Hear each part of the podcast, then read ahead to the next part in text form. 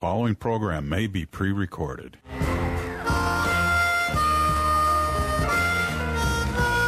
morning, and welcome to Connections Radio Show, where we talk about ideas that matter.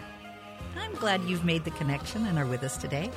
I'm Lori Fitz, your host, and the goal of our show is to explore a wide range of topics that challenge us to see ourselves, our community, and the world around us in ways that get us thinking, get us talking, get us imagining, uh, get us connected, and perhaps inspired or challenged to do just a bit more because we've made the connection. Our topic today is debriefing from Election Day and what's next in our nail biting who won continuing story. And to set this this conversation up, I, I went back to our Star Tribune and I looked at the Tuesday, the Wednesday, and Thursday headlines and articles. So I'm going to take you back to Tuesday when we were all, you know, finishing up putting getting those votes in. I voted early. Several of my friends voted early, but those who didn't, you know, made sure that they got out the vote on Tuesday. And top line was threats, fear, suspicion build to election day and it talks about Trump toying with the announcing of the 2024 bid on the eve of midterm voting. And voters go to the polls Tuesday after a campaign season so filled with conspiracy theories and lies that officials worry they will undermine the confidence in the election no matter how the balloting goes. Although early voting has been largely uneventful, 40 million Americans had already cast their ballots. The sign of the strain are everywhere. A court ordered armed activist a court ordered armed activists to stop patrolling drop boxes in Arizona. Tens of thousands of voter registrants were challenged in Georgia. Voting right groups trained volunteers in de escalation methods. Voters were videotaped by groups hunting for fraud as they drop off their ballots. So even the GOP officials say that they are bracing for a renewed onslaught after Election Day, one most likely to be fueled by their own party. I felt like I've been stabbed in the back repeatedly so much that I don't have anything but scar tissue, said Clint Hickman, who is a Republican on the Board of Supervisors in the Maricopa County, Arizona, home of Phoenix. So we went in on Tuesday with a lot of fears, um, and rightly so. Uh, democracy was on the ballot, and um, the crazies of what could possibly happen was right there in front of us. Wednesday, big headline Walz in a Walk. Um, exciting. We see that the GOP takeover appears uncertain. Democrats were bracing to defend their slim majority in the House of Representatives and the Senate in Tuesday as an anxious nation rendered its midterm verdict on President Joe Biden's leadership and his party. Uh, Walz, this was great. Tim Walz won a second term as our Minnesota governor on Tuesday night. Walz's win defied a challenging midterm environment for his own party and followed a tumultuous first term. Uh, during which he contended with the COVID 19 pandemic and the destruction in Minneapolis that followed the George Floyd killing. So we had Walz in a walk, and then by Thursday, huge DFL wins full control. State capital, major prize in election sweep. We get this beautiful, uh, it's still pretty divided, but a beautiful rendition of how the state capitol has both our, our Senate and House uh, turned blue. So we have a trifecta. And what looked to be the most important thing, um, Roe, the Roe ruling, remapping, turn the tide. Uh, heading into the election night, Minnesota Democrats predicted, braced for what was predicted the red wave that would give Republicans control of the legislator, eh, legislature and deny Governor Tim Walz a second term. That wave never materialized. So, what a week! Um, absolutely uh, heart uh, pounding, and it still is in terms of what's going to happen next. So on Connections Radio, we always like to create uh, an interesting connection to have us look at ideas in new and powerful ways. So our connections today is I'm going to be connecting us with a Virginia member of the Virginia Now, that's not like northern Minnesota, Virginia. This is like the state of Virginia. The Virginia member of the Virginia House of Delegates from their 48th district, Rip Sullivan. Uh, Richard uh, Sullivan, we all know him as Rip, is an American activist serving in the mem- as a member in the Virginia House of Delegates, and that area encompasses what you may have heard of in Arlington and Fairfax counties. Uh, and he is a strong member of the Democratic Party. And Rip has lived in McLean for almost 50 years. Rip and his wife Beth are both graduates of Langley High School. Now, I have to do a true confession here. Rip and I were both in McLean, Virginia during our high school years, and I know both Rip and his wife Beth, and I am delighted that Rip has agreed to be with us today. Welcome, Rip. Good morning, Lori. It is really great to talk to you this morning. It is great. I, you know, 45 years ago, we were in high school, we graduated. And, I, you know, back then, I don't think I would have thought that 45 years from then that you and I would be uh, on a radio show talking about politics. Uh, it would it would have been hard to predict. Um, that's for sure. you know, we have we have some mutual friends who we're still friends with who love to talk about how they've been voting for me though for 45 years because I was class president as long, as long ago as 45 years ago. So yes, you were, and we're, we're yeah, very I, I always had a political itch. I always had that political itch. Well, you've also fought to make Virginia stronger, cleaner, safer, more equitable for Virginians, and um, I'm very proud of the work that you do. And uh, throughout the show, I'm just going to have you talk a little bit about some of the things that you have done in Virginia uh, that are so closely aligned with the DFL that I am going to pronounce that you are an honorary DFLer.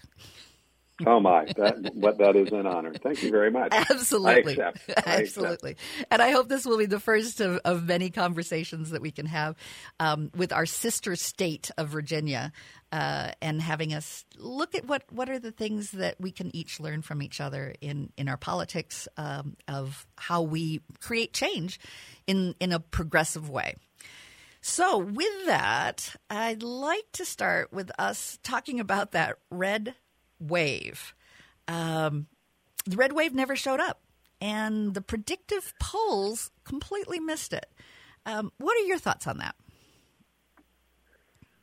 Well, my thoughts are that uh, I'm glad I'm not a pollster. I think it's the last five years have been rough for the polling industry because mm-hmm. uh, there are a lot of things happening in, in in in politics in the United States, candidly around the world, which are which are just hard to hard to measure, at least in the ways that the pollsters have typically done it.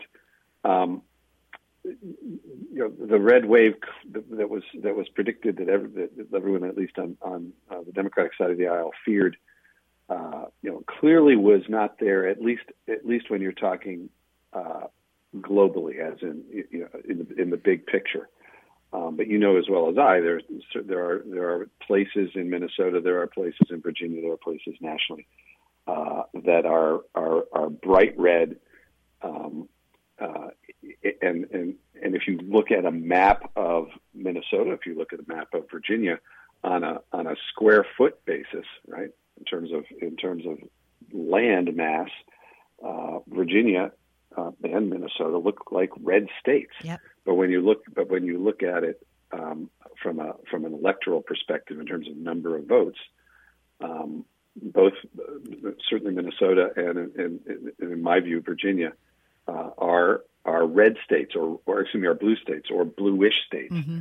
um, and uh, it, it's all at the margins. Right? I've been talking to people a lot about the about the Senate uh, and uh, how excited we are that I'm knocking wood as I say this that. Uh-huh. Uh, we've got a great, great chance to hang on to the United States Senate. Um, uh, but I will tell you, um, if if if we don't, you know, God forbid we don't, um, you know, the fact that there wasn't a red wave uh, will be cold comfort. Right. I mean, once you get once you get control of the chamber, uh, how you got that control really is is is relegated to history and, and, and the stuff of for political scientists and, and, and, political operatives to look at. I mean, I'm reminded, you know, what do they call the person who ends who finishes last in their in their med school class? Well, they call her doctor. Exactly. Right? Um, you know, what are they going to call Mitch McConnell? Uh, if he wins, uh, if if he if he wins this race by the skin of his teeth, they're going to call him leader. So he won't care very much that there wasn't a red wave.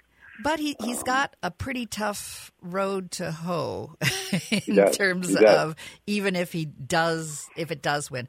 I have I've great hopes for Nevada. Nevada seems interesting in that some of the votes that have been coming at the end they thought would would be more trending to the Republican, but haven't. So we're we're, we're discovering as we go in Nevada.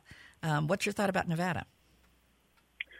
Well, I've been I've been glued to these numbers just like uh, just like everyone else. I'm looking at them right now. It looks to me like uh, the candidates right now, um, uh, Senator Cortez Masto uh, is 850 votes behind. Wow. So uh, it, it is an effective tie, and I've got a story to tell about a tie vote if you want to get into it later. But um, uh, yeah, there are a lot of votes still to count, it, and if, if any of your listeners have been watching, uh, you know these these returns on pick your pick your outlet, CNN, MSNBC, frankly even Fox.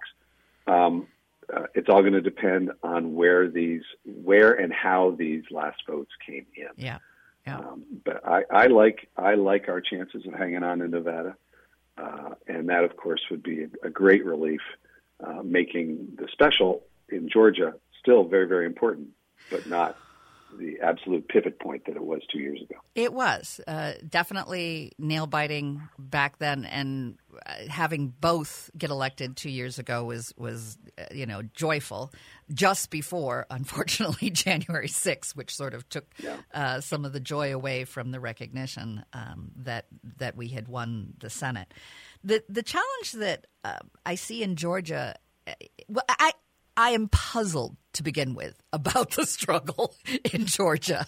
Uh, I, I just don't see um, how, unless it's just been doubled down so many times that Herschel Walker is, you know, seeming to be placed on some sort of pedestal when the very things that he stands for in terms of, you know, talking about uh, abortion and talking about all of the conservative does not seem to portray that in his own life. Um, but it doesn't seem like the hypocrisy matters. Well, on the one hand, that of course seems shocking. Uh, mm-hmm. Uh, on the other hand, on the other hand, if you think back uh, four years ago uh, when Donald Trump was elected, or I guess now five years ago, um, we were all saying precisely the same thing. How could he? How right. did he survive that that video coming yep. out? How the did bus. he survive uh, the, the, the, the famous bus? Exactly. Yeah. You know, how, in, in, in, politics, as we knew it up to that moment in American history, uh, Donald Trump committed numerous politically fatal acts during during that race and, and things that came out during, about about his life. And candidly, I, I was in the camp of folks who just did not believe he was electable. Huh. Um, I well, I hope but it that. happened, and it may be it may be that the most truthful thing he said in that election, or the most prescient thing he said during that election, was that he could stand in the middle of Fifth Avenue and shoot somebody who could still win the election. He had that kind of celebrity, he had that kind of hold uh, over uh, certainly his voters, and then eventually over all Republican voters because they were so afraid of him. Um, and you know, the Walker phenomenon seems to me to be related uh, yeah. born of that same sort of thing, the celebrity that he has. Mm-hmm. Um, uh, you know, we, we've all known that he was going to get well north of 40%. The question is, could he get up to 50%? Um, and and and now, or at least potentially, depending on what happens in Nevada, the race would not be from the Republicans' perspective so much. It would would Herschel Walker be a good senator? The question that that that the the, the strategy, the Republican strategy will, will pose to voters is let's elect Herschel Walker because he will block Joe Biden. Um, that would be the motivating factor. They could they could but they, they could elect they a may, rock. They may be surprised in that if he is a uh, such a Trump devotee, Trump has not been uh, you know a, a good um, uh, happy player with the Team Republican player. Party. Team player. Yeah, yeah. So who Well, knows they, what they get? I, yeah, the, the most important vote that uh, any legislator, whether you're at my level in the state legislature or at the at the federal level in Congress, the most important vote that that legislator ever casts is when you're organizing the body. Yeah. Whose side are you going to? Are you going to vote for Mitch McConnell or at least a Republican? You going to, are you going to caucus with the Republicans or not? Hard to believe that Herschel Walker um, or God forbid Adam Laxalt uh, wouldn't, um, and that that changes everything. Mm-hmm. All the chairmanships, all of who controls the rules, who controls what bills get to the floor. Uh, forget about how they might vote on one thing or another. When you give one party or the other the control, the, the, the, the steering wheel, if you will, um, uh, they get to control the agenda. They get to control what what what what, what potentially at least comes out of any chamber. Um, so, uh, uh, you know, unless and until Herschel Walker were to say, "I'm going to vote for Chuck Schumer instead of Mitch McConnell," Yeah. uh, uh, frankly, as I said, that, that that is the most consequential vote that he would that he would cast.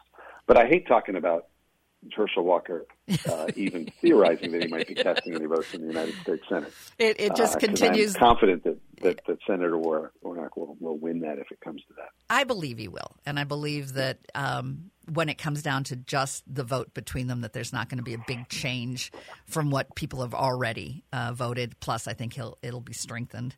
Um, that that's my Well, hope. the scare the scary part to, to my way of thinking is obviously there's been a lot made of the fact that uh, Walker dramatically underperformed Brian Kemp uh, um, by by I think several hundred 1000 votes if I have this right.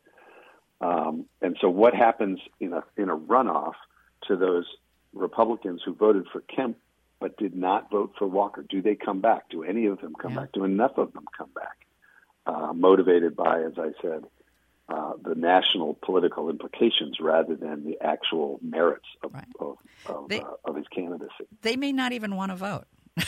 They may not. They- Uh, well, that'd be fine with me. Yeah, that would be fine with me as well. Stay home. Stay home. And with that, we'll we'll uh, wrap up this segment. Uh, and you are listening to AM 950, the progressive voice of Minnesota. And we're going to continue our conversation about what's next uh, for our country and our elections. So stay with us. We'll be back just after a few great announcements and commercials.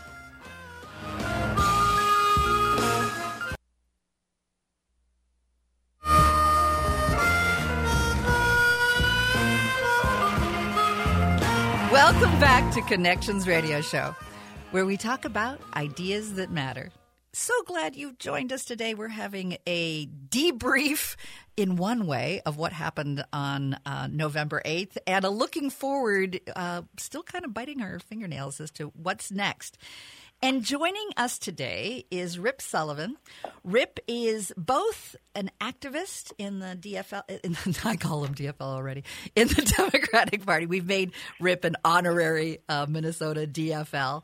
Um, and it's just great to get perspective uh, from other states uh, as we look to what the future of our democracy will be in this election, uh, as well as just lessons learned. Uh, I'm going to actually start with that. Uh, Rip, I, I know we talked about maybe having it a little later in the program, but I think it's so important. You worked very hard um, in your state legislature uh, for your House delegates to turn that blue. I'd love to have you share that story and, and how you worked at that and, and some lessons learned for us to be thinking about. Because right now, the DFL party is pretty excited that we've got the trifecta and that we've won full control. And you've gone through that, that wonderful taste of uh, trifecta, but you've also learned some lessons.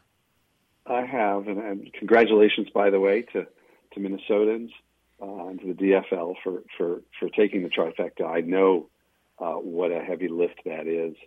Um, uh, just to give you some background, uh, Lori, and, and, and for your listeners, um, Virginia uh, has been trending blue.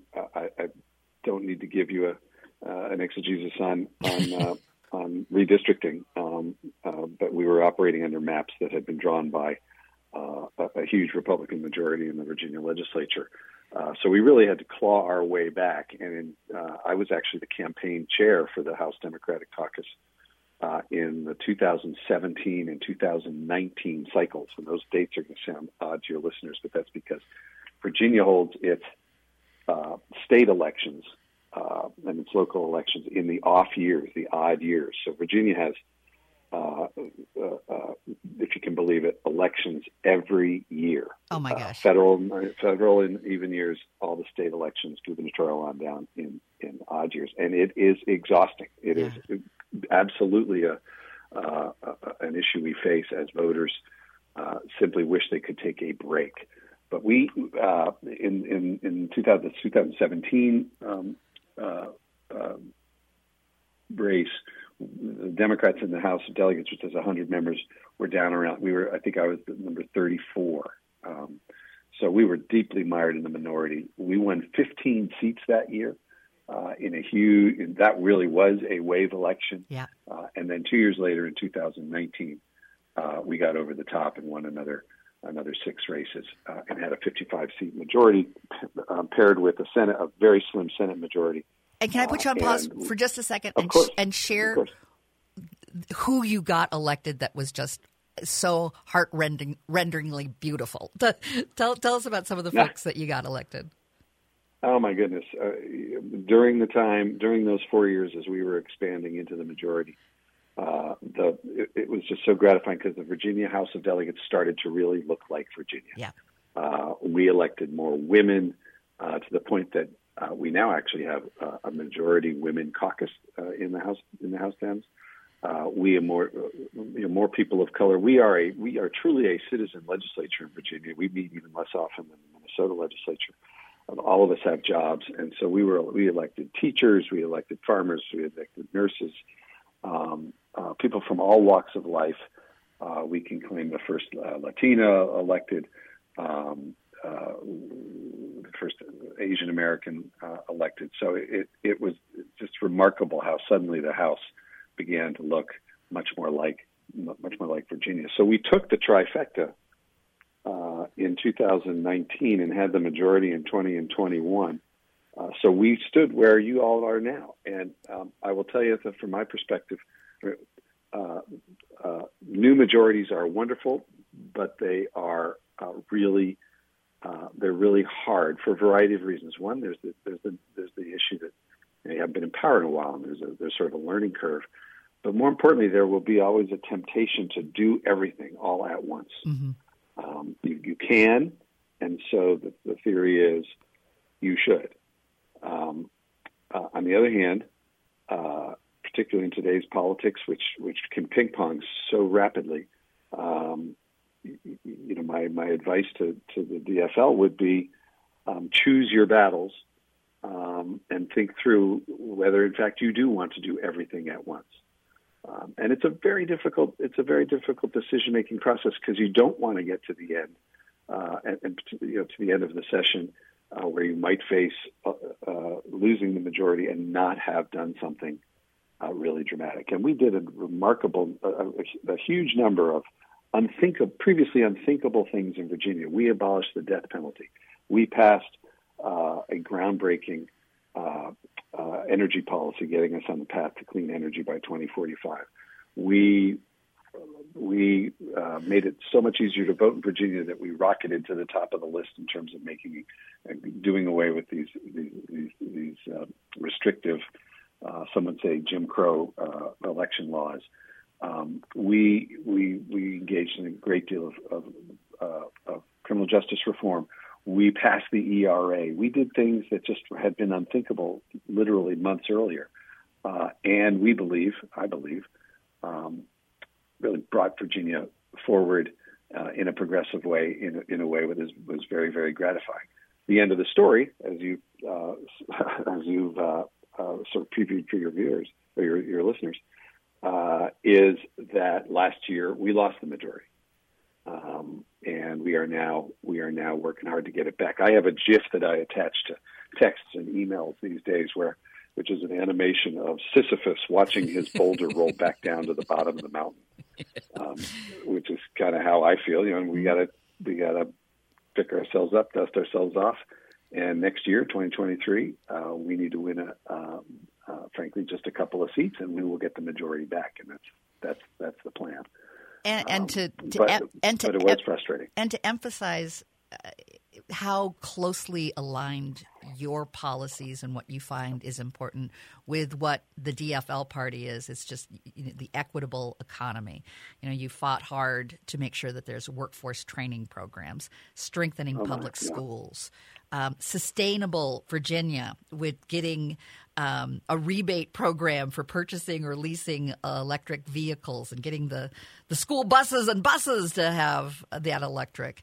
Um, and also the scourge of gun violence. Uh, I know that um, you are a parent who attended not only the public schools, but your your um, your son went to Virginia Tech. So that He did, and and uh, going to that memorial for the for the um, people killed in the Virginia Tech shooting uh, is, is is just incredibly moving.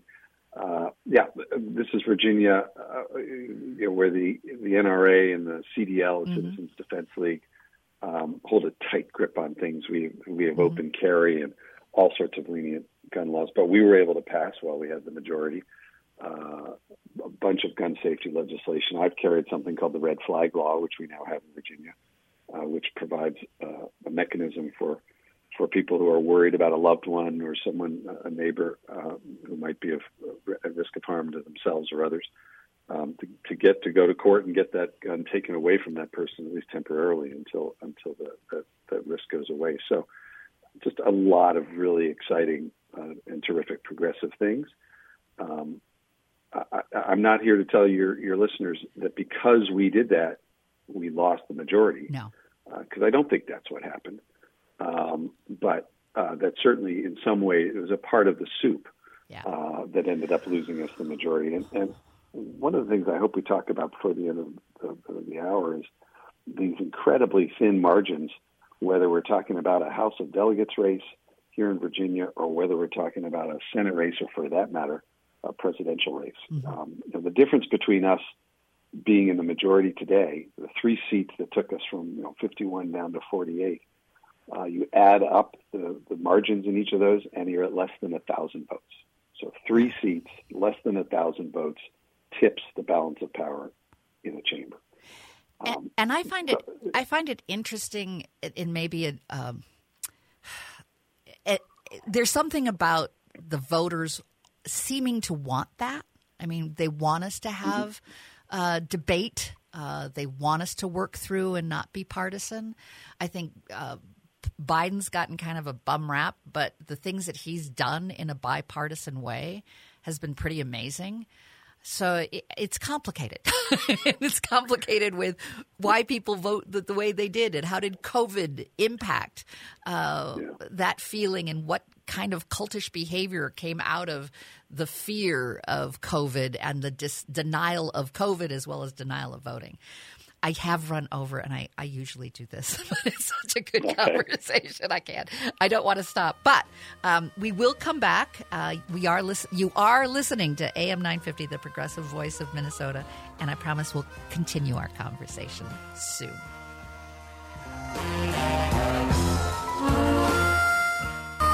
Welcome back to Connections Radio Show. I'm Lori Fitz, your host, and our topic today is looking at our election day and our elections.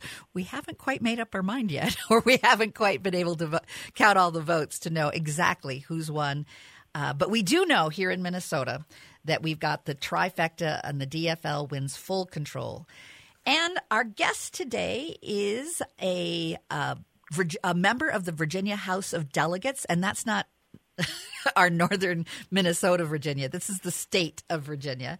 And he's able to give us some perspective on many of the goals and ideas that we're struggling with here in Minnesota and how he has been working with the state legislature in Virginia to make a difference. And we're so glad that you're with us today, Rip. Thank you, Lori. This has been a lot of fun. I'm It is fun. the rest of it. Yeah. It is fun. Uh, so we were we ended the, with uh, talking about we're we're so close. It's it's a divi- no matter who wins. It's it's it's a divided uh, divided country, a divided state in terms of. Uh, just thousand, just a thousand or less votes determining um, who takes control. But you made the point in the last segment about how that control is really important because it really does determine um, how uh, how committees are formed, uh, how priorities are are set out.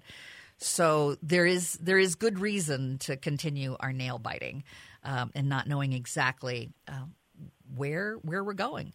But I, I do take some solace in that it feels like democracy uh, in the voting polls won, uh, and that folks looked at extremism and said, "I don't think so." Uh, is it a referendum on Trump? Well, they've had you know he's had three cycles of losing, um, and I think even the Wall Street Ju- uh, Journal called him a loser. Uh, and of course, he hates that more than anything else. Is it a referendum, uh, you know, on crazy politics and liars, or is there something resonating with Biden at a deeper level that allows us to go, well, he's at least making sense and he's portraying a view of the future.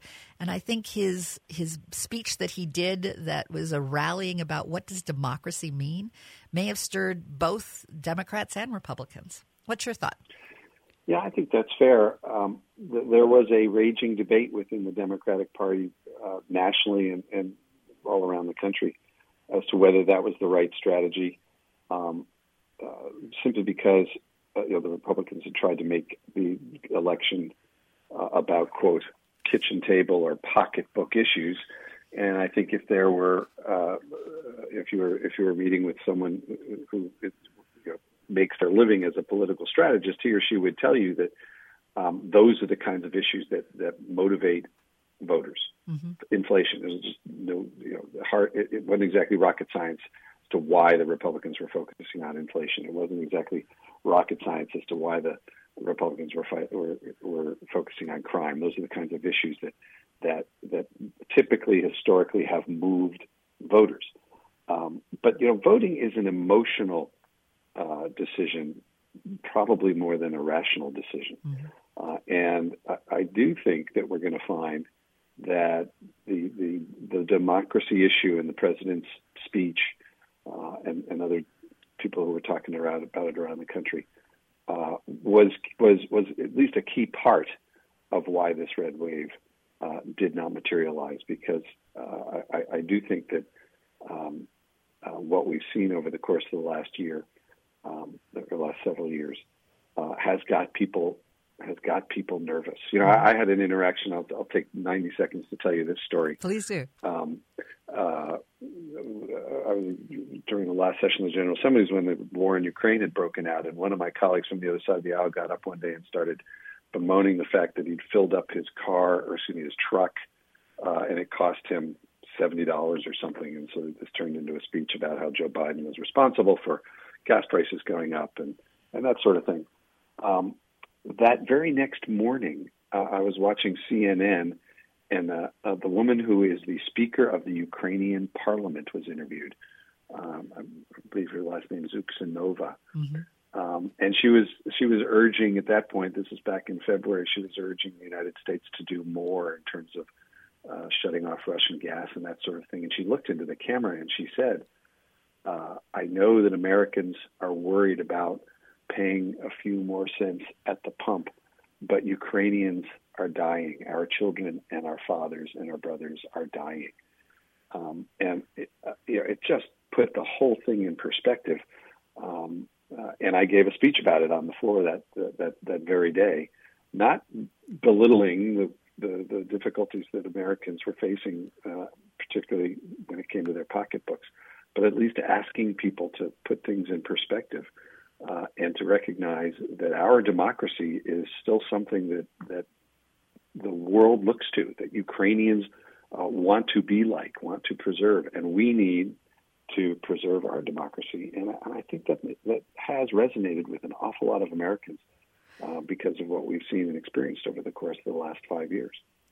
And I think it to assume that voters are just going to care about inflation on the whole. Of course, I can see you know a politician getting up there and trying to you know create you know anger and frustration, but on the whole, we're much more complicated, I think, than polls or we we ourselves give credit to in terms of voting. Yeah, I think suburban women uh, very much look at inflation. They look at you know crime but they also care about their right to have um, to make their own decisions about their body, and they care about Ukraine. They care about lots of things, uh, and I think Warnock said it. I thought best, and it, it, it's in line with what you were saying about you know a vote is a hope, but it's also a prayer. I mean, it's a mm-hmm. deeply spiritual. Uh, what do we want to be? Who are we? And what do we want as and we are the leaders in that moment when we go into that that voting ballot box we we are our country's leaders how do we want to lead and what does our vote mean is very powerful and yes it is it is i will tell you i walked into one polling place uh, uh, on tuesday and there were two members of the ukrainian parliament there as observers oh. trying to learn about democracy from the united states and it was unbelievably inspiring uh, that despite all of our difficulties uh, we're still the place that the world comes to, to to try to see how democracy works. I, I think you are exactly right.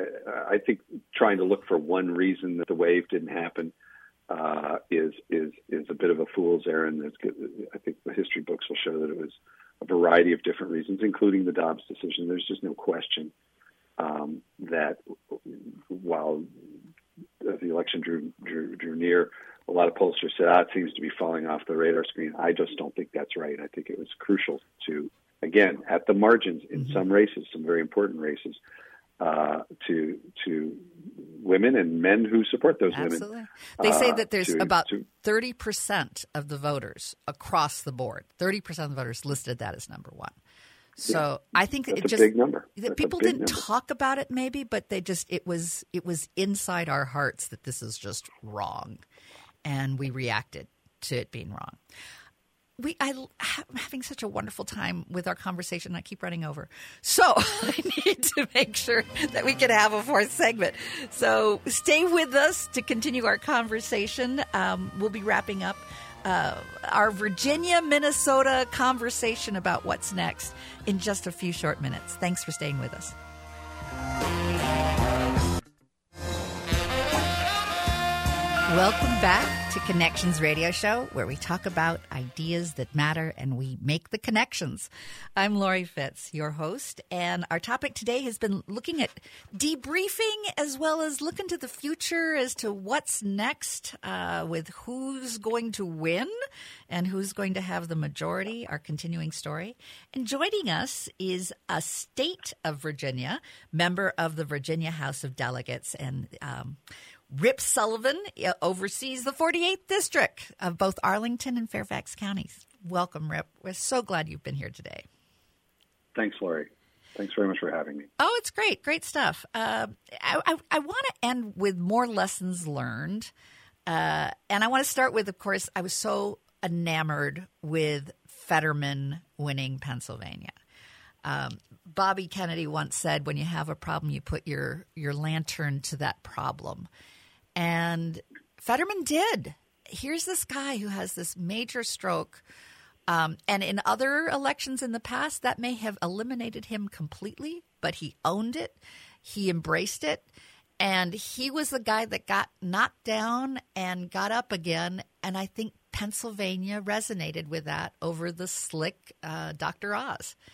And I, I, I, have to say, it, it brought tears when I saw that he won. I thought it was amazing. I think you're right uh, from a from a pure you know, political operative tactical perspective.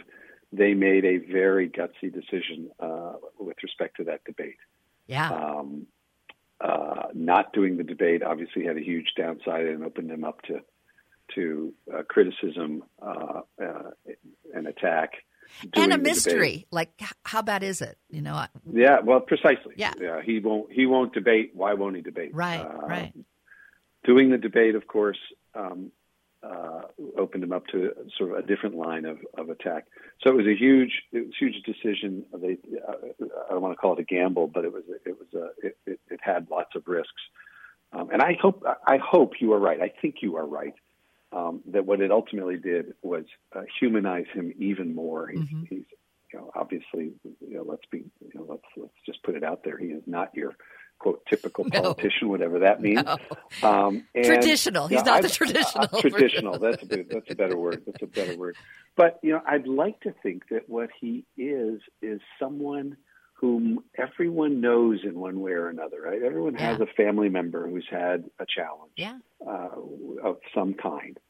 Um, in this case, you know, a health challenge, and um, uh, it, it it it it made him real and relatable even more than he than he was before. Uh, so I think it ended up helping him, and um, uh, yeah, I, I, like you, I'm I'm just I'm just thrilled. I, I have deep family roots in Pennsylvania, and um, uh, I'm I'm just thrilled about what's happening there. Uh, and it's not going to change. I mean, you, the, the new the, the 2024 election starts now. Yep and not surprisingly, Pennsylvania is going to be uh, in the middle of that. And how great that Pennsylvania now also has a trifecta. Yeah. Because um, they took back their house as well, and um, uh, you know, that's just going to it's going to redound to everyone's benefit as as as the next presidential election looms.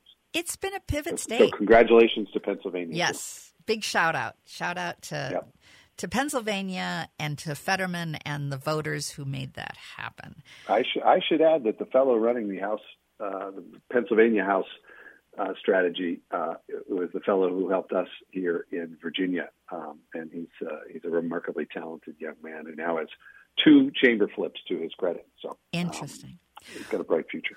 Well, we only have a couple minutes left, and I just wanted mm-hmm. to leave some time for you to have some closing thoughts on where you think we're going to go from here and um, any other advice you have for Minnesota from your perspective in the work that you've been doing in Virginia. Oh my! Yeah, uh, a softball like that, uh, you know, with only a few minutes, yeah. uh, that's a, that's a real challenge.